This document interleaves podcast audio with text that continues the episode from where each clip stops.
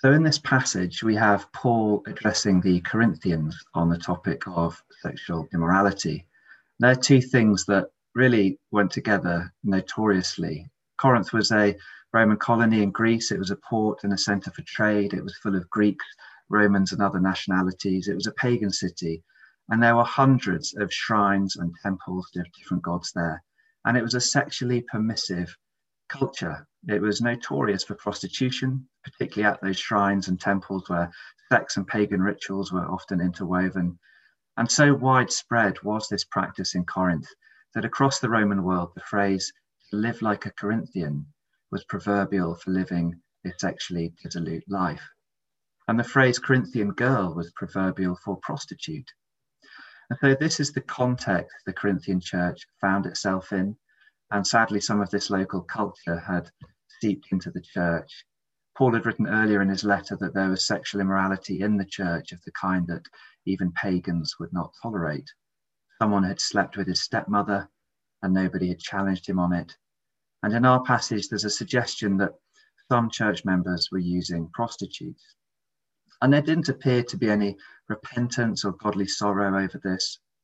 It's a really difficult passage in some respects because, like many parts of the Corinthian letters, it's Paul reconstructing previous conversations he had had with the church. And we don't have the full record of those conversations. But it does seem that some of the Corinthians were pretty robust at defending their sense of personal freedom. I have the right to do anything was their claim, according to this passage. And we don't know if that was a general disclaimer or if they were specifically defending their right to follow their sexual appetites. But it's clear they were asserting their freedoms. There are more clues to their attitude in their comments about food. They said this food for the stomach and the stomach for food, and God will destroy them both. Perhaps they thought that natural appetites were just a bodily thing, unrelated to the spiritual life, and that what they did with their bodies had no eternal consequence. And maybe they were implying with that sentence that where there's an appetite, it should just be filled, whether in relation to food or sex, which of course could be used to justify absolutely anything. But this second argument is sometimes what we hear today. You know, modern society in the West is sexually permissive. You can sleep with who you want when you want. Um, it's your body, your choice, as we are told. Corinthian defense of I have the right to do anything um, echoes today. Except, to be fair, I believe it was worse back then because the power dynamics between people were more extreme than they are now men had far more power and control over women in general, and they also had complete control over what they did with their slaves. There were limited legal protections, certainly no safeguarding, and powerful men could abuse at whim. And the result of this was, you know, massive sexual exploitation, abuse, and suffering. I believe it was a worse situation than we have now, but there are parallels in terms of the philosophy of permissiveness. And Paul does not shirk back from challenging the Corinthians on this. And his first point is that we as Christians are to master our appetites, not be enslaved by them. And Paul claims himself, he does not allow himself to be mastered by anything. And later on in the letter, Paul takes it further. He says he makes his body his slave so that after he preaches to others, he will not be disqualified from his heavenly prize. So we're not to be controlled by the flesh, by fleshly appetites, whether food, sex, or anything else. Even legitimate appetites must not control us. We are to be masters over our own flesh. And I believe fasting can be really powerful in this area because the strongest natural appetite we have is for food. But when we're given the grace to fast, it enables us to rise above that intense appetite for food, deny it, master it, and submit our flesh instead to the leadings of the Spirit. And that can lead to breakthrough over every other kind of fleshly desire. So, Paul's first point is that we must master our appetites. And his second point is that our bodies are not ours, they belong to God. It's not my body, my choice, it's the Lord's body and his will be done. verses 13 to 15 says, The body, however, is not meant for sexual immorality, but for the Lord, and the Lord for the body. By his power, God raised the Lord from the dead, and he will raise us also. Do you not know that your bodies are members of Christ himself? Our bodies actually belong to Christ and are even in some way an extension of Christ himself, members of Christ himself, and must never be used for sexual immorality. The passage goes on Shall I take the members of Christ and unite them with a prostitute? Never. Do you not know that he who unites himself with a prostitute is one with her in body? For it is said that two will become one flesh, but whoever is united with the Lord is one with him in spirit. So we're one with Christ, Paul says. But if you have sex with a prostitute, for example, you become in some way one with that prostitute, one flesh. You'll be exchanging a holy union for an unholy union. Our body should outwardly express our internal union with Christ, not to be used as vehicles for sexual sin. You'll notice that Paul quotes from Genesis in this passage where he writes, The two shall become one flesh. This is God's original design. Scripture begins early on with the claim that God made us male and female and gave us the mandate to be fruitful and multiply. And in the second creation narrative, it says that for this reason, a man leaves his father and mother and clings to his wife, and they become one flesh. Paul was jealous for God's original design and knew the dangers of deviating from it. He then goes on, flee from sexual immorality. All other sins a person commits are outside the body, but whoever sins sexually sins against their own body.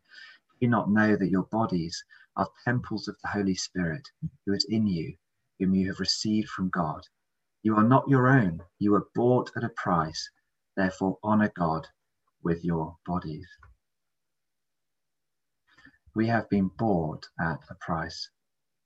We have been purchased with the holy blood of Jesus, and we're to use our bodies to honor God. We belong to Him, body and all. And our bodies, according to Paul, are temples of the Holy Spirit. So if we defile ourselves through sexual sin, we not only grieve the Spirit, but we also defile our own temples. We sin against our own body.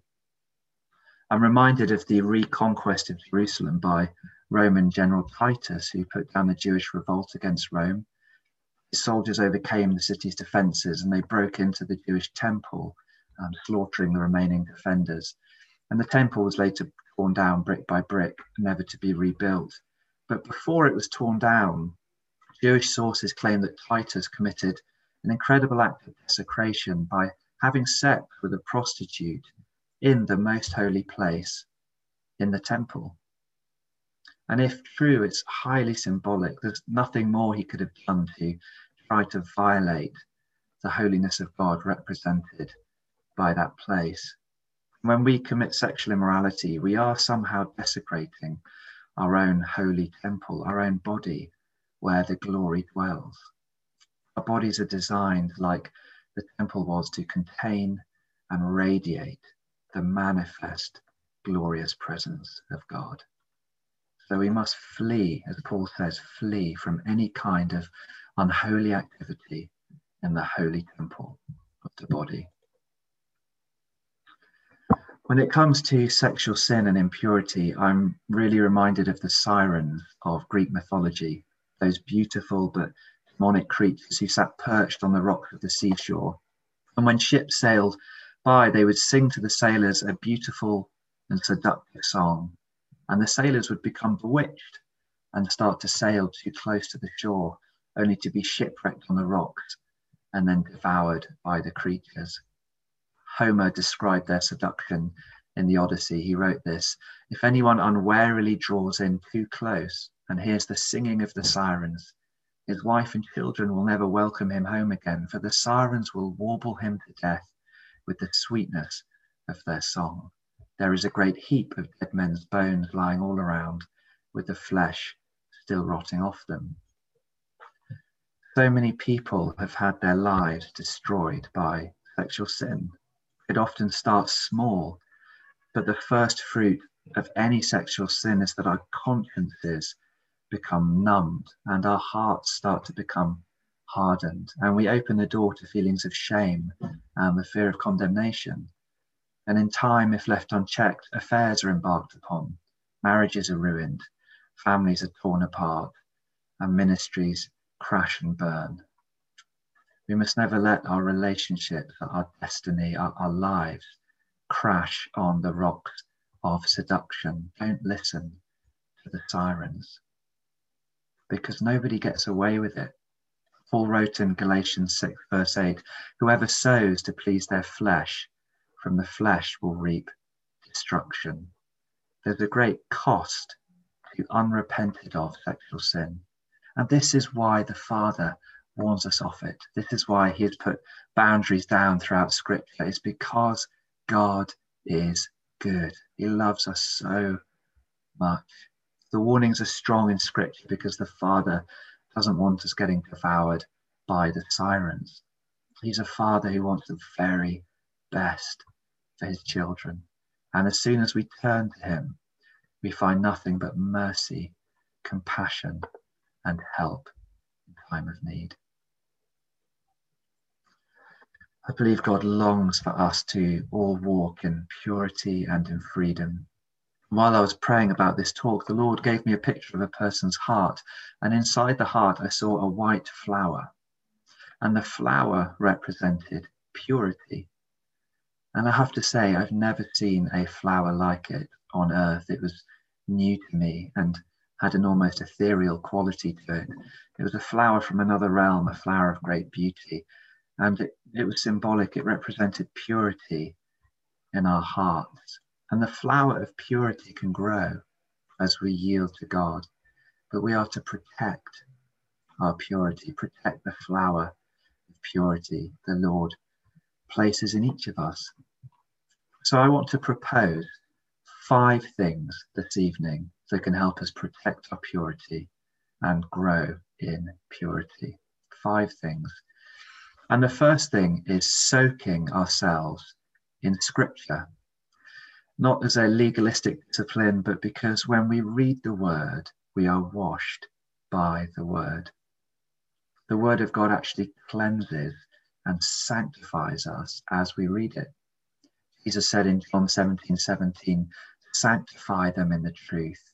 Your word is truth. In John 15 3, Jesus told his disciples, Already you are clean because of the word that I've spoken to you. We are clean because of the word he's spoken to us. And as we read his word, as we're continually washed by the word. Something of God's holiness and purity flows into us. And it softens our consciences. If you have a clean, washed, softened, sensitive conscience, then it's much, much harder to do something defiling. So, regular reading of the word helps us protect the purity God has given us. The psalmist in Psalm 119, verse 11, says this I have hidden your word in my heart that I might not sin against you. So we should soak ourselves in scripture. And second point out of five is we should soak ourselves in the Spirit. Paul wrote in Galatians 5, verse 16, Walk by the Spirit, and you will not gratify the desires of the flesh. Walking in the Spirit is key to walking in purity and key to living in mastery over the flesh. And it starts with radical surrender. Our flesh wakes up in the morning wanting to go its own way, but we have to submit all of ourselves, including our bodies, to the Holy Spirit each morning and ask Him to take the reins of our lives. As we surrender to the Holy Spirit, we start to be more filled, we hear His voice more clearly, and we start to be led by the Spirit step by step. Sexual sin and fleshly habits, they can't be overcome by willpower. They're overcome as a natural byproduct of choosing to walk by the Spirit. The more you yield to the Holy Spirit, the less you will yield to sin. So the Holy Spirit gives us mastery over the flesh, and self control itself is one of the nine fruit of the Spirit. So soak your life in the Spirit and see the results. Peter in uh, 1 Peter 1 verse 2 talks of the sanctification of the Spirit for obedience to Jesus Christ. Paul declared in Romans 8:13, if by the Spirit you put to death the deeds of the body, you will live. Point number three deal with your shame. Aidan was talking about this earlier, this imperative to deal with shame. And, you know, nothing imparts shame into our systems more quickly than sexual sin. Guilt tells us we've done something wrong, but shame tells us there's something wrong about us. We feel guilty about what we've done, but shame about who we are. So shame can become an identity issue very quickly, which is dangerous because it locks us into sin patterns. If we think we're innately dirty, then we will gravitate towards more dirt. We become who we think we really are. If you're struggling with sexually addictive behaviors, then the first step, of course, is asking the Lord for forgiveness each time, amongst other things that can deal with guilt. But you also then need to go after any shame that may still be in your system.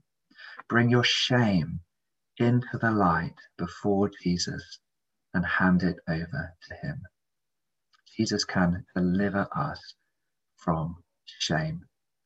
He didn't just bear our sin on the cross, he bore our sin and our shame. Hebrews 2 2 says Jesus despised the shame of the cross. And he did this so we could experience Romans 10 11. All who believe in him will not be put to shame. So, as well as asking for forgiveness, come before the Lord and make sure that you've given him all of your shame. When Jesus takes our shame, he always blesses us with something positive in return. We're not meant to be clothed in shame, that was never God's design. We're meant to be clothed in the glorious presence of God. As Paul said, we are the temple. And like the temple, we are meant to be filled to overflowing with the glory. And this is so redemptive.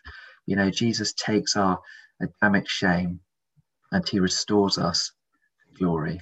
As he told the Father in prayer, this is John 17 22, I have given them the glory that you gave me. And Paul wrote in Romans 8:30 that we have been glorified. Our bodies are temple, are the temple of the Holy Spirit where the glory dwells. So let Jesus take your shame and instead clothe you with his glorious presence.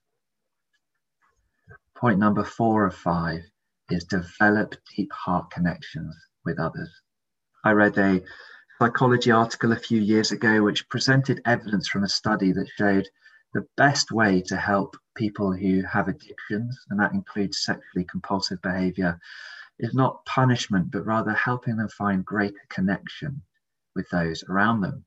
The study found that addiction and compulsive behavior dramatically lessened when people were given the opportunity to form stronger social bonds. And so, if you're struggling with sexual sin, particularly if it's compulsive, then part of the solution is to strengthen your bonds with others, pursue greater connection. Loneliness is the seedbed of so much sin because pain always looks for pleasure to numb itself. So get connected with others, know others, and let yourself be deeply known as you really are. God designed our hearts to be connected. It also gives us the opportunity to confess our sins to each other, which again breaks off shame.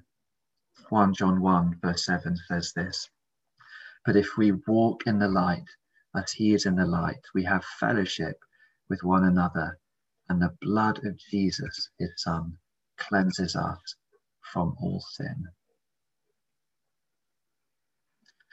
My final point, point number five, is to deepen your connection with Christ. In this text, Paul has an underlying theme of connection, as I've noted. He talks about union, our union with each other, particularly the union of man and wife who come together as one, uh, but also our union with Christ. And Paul wants us to honor these holy unions by living a pure and holy life with our bodies. And I believe that if we wholeheartedly embrace our connection, our union with Jesus, it will take us to a place of deep heart satisfaction and protect us from the siren call of sexual sin. Let's not just be on the defensive with sexual sin, let's be on the offensive by embracing our union with Christ. There are so many um, different ways of experiencing or exploring union with Christ, but for me, I believe that spending spending extended periods of time in worship is key to going deeper with Jesus. When we worship, it brings us out of the darkness of shame and hiding and towards his glorious light. We come before the Lord with unveiled faces. Jesus is the lifter of our heads. He lifts up our eyes. He lifts our countenance up out of the mire and the shame to gaze into his eyes of love. And his light and his love starts to flow into our hearts. When we come to a deep place of worship from the heart, then we will experience our union with Christ more deeply. We can never reach the end of worship. There are always greater depths of worship to be discovered. There's always a place of deeper devotion that can be accessed and a deeper purity of heart on the other side. I believe that our purity of devotion will eventually determine our purity of heart. If you're struggling with purity of heart, then pursue radical devotion and worship every day. And let your devotion take you straight to the one who is purity, Jesus. When our eyes are locked on Jesus, we will glimpse his purity, his holiness, his beauty. And this in turn will purify our own hearts. Paul wrote in his second letter to the Corinthians and we all who with unveiled faces contemplate the Lord's glory are being transformed into his image with ever increasing glory. John wrote that we will be like Jesus when we see him as he is. That's 1 John 3 2. I believe we can start to step into that now as we go deeper in worship.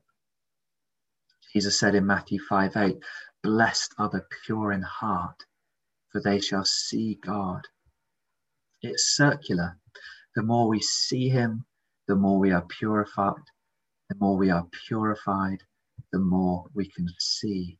There is a deep, interflowing connection between intimacy, seeing, and purity. And when we experience genuine, powerful intimacy with Christ, it will completely undermine our need to grasp the poor substitute of sexual sin sexual sin, as Aidan mentioned, is, is often a need for intimacy misdirected. So our desires must be directed back into true intimacy. But to do so, we have to first believe that when we choose to die to the flesh, there will be a reward on the other side of the door. A reward, in fact, we can start to experience now. C.S. Lewis, in his book, The Weight of Glory, wrote this it would seem that our Lord finds our desires not too strong but too weak. We are half hearted creatures, fooling about with drink and sex and ambition, when infinite joy is offered us, like an ignorant child who wants to go on making mud pies in a slum because he cannot imagine what is meant by the offer of a holiday at the sea. We are far too easily pleased. This is a matter of faith we have the faith let go of the small comforts and sins and addictions we can cling on to and embrace a crucified life in order to experience a greater glory. When our flesh starts craving for connection, love, and intimacy, touch, pleasure, the desire to be known and embraced, then name those things and bring them into the light. And instead of reaching for the false comfort of sexual sin, bring, bring your knees to Jesus and ask Him to touch your heart in those places. This is the very testing ground where we can say to Jesus, I believe you will meet my deepest needs. And in the place of temptation, I will not go my own way, desperately trying to meet my own needs. Instead, I will come to my King, knowing, believing that he can meet the needs of the one he created more than anything else in this earthly realm can. It's in this place of exchange that transformation comes. This is where the glory lands. This is where the wine of heaven starts to flow into the parched landscape of our hearts. This is where Jesus proves to us that he's our all in all, that he's altogether lovely, that he is, after all, the desire of the nations. This is where we experience not the kiss of the flesh, but the kisses of the Lord. This is where we can discover a comfort, a love, a satisfaction, a bliss that's from another realm. Jesus is saying, Let me into the most dark, lonely, and hurting places of your heart, those places that have become a landing pad for sin, and let me prove my love for you in those places. Because the only long term answer to sexual sin and addictions and the deep needs of our heart for connection is divine romance to overcome the false intimacy of sexual sin, we must passionately embrace true intimacy with Christ. It's not an easy answer, it's a narrow path involving great faith and dying to ourselves, but grace can carry us there. I'm going to finish up. I've given five suggestions to help us stay in a place of purity soak in scripture, soak in the spirit, deal with shame, be heart connected with others. But above all, I would encourage you every day to pursue a deeper devotion, a deeper worship, and a deeper love for Jesus. Our purity of devotion will eventually determine our purity of heart. They don't live like a Corinthian, as the ancient proverb said. Choose Christ. Flee from the siren call of sexual sin and find your all in Him.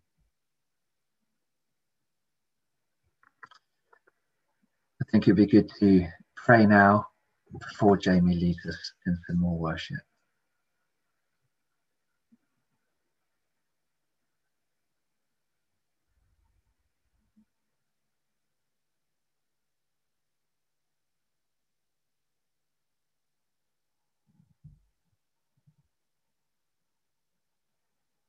Lord, we thank you for your forgiveness that knows no bounds, that has no limitations. A deep and everlasting forgiveness. Thank you, Lord, that you cleanse us and wash us with your holy blood. And I pray tonight as we as we think on these things, as we think on our lives and as we come to you, as we come into your presence, that you would wash all of us clean.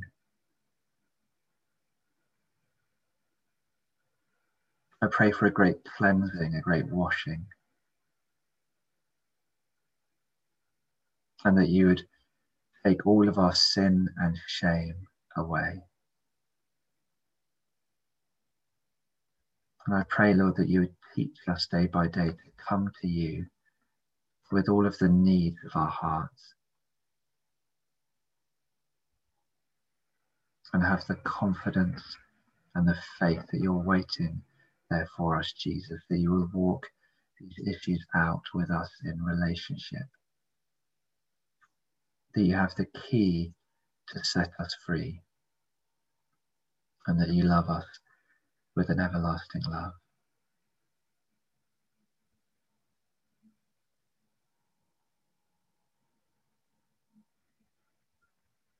Amen. Going to hand over to Jamie now to worship.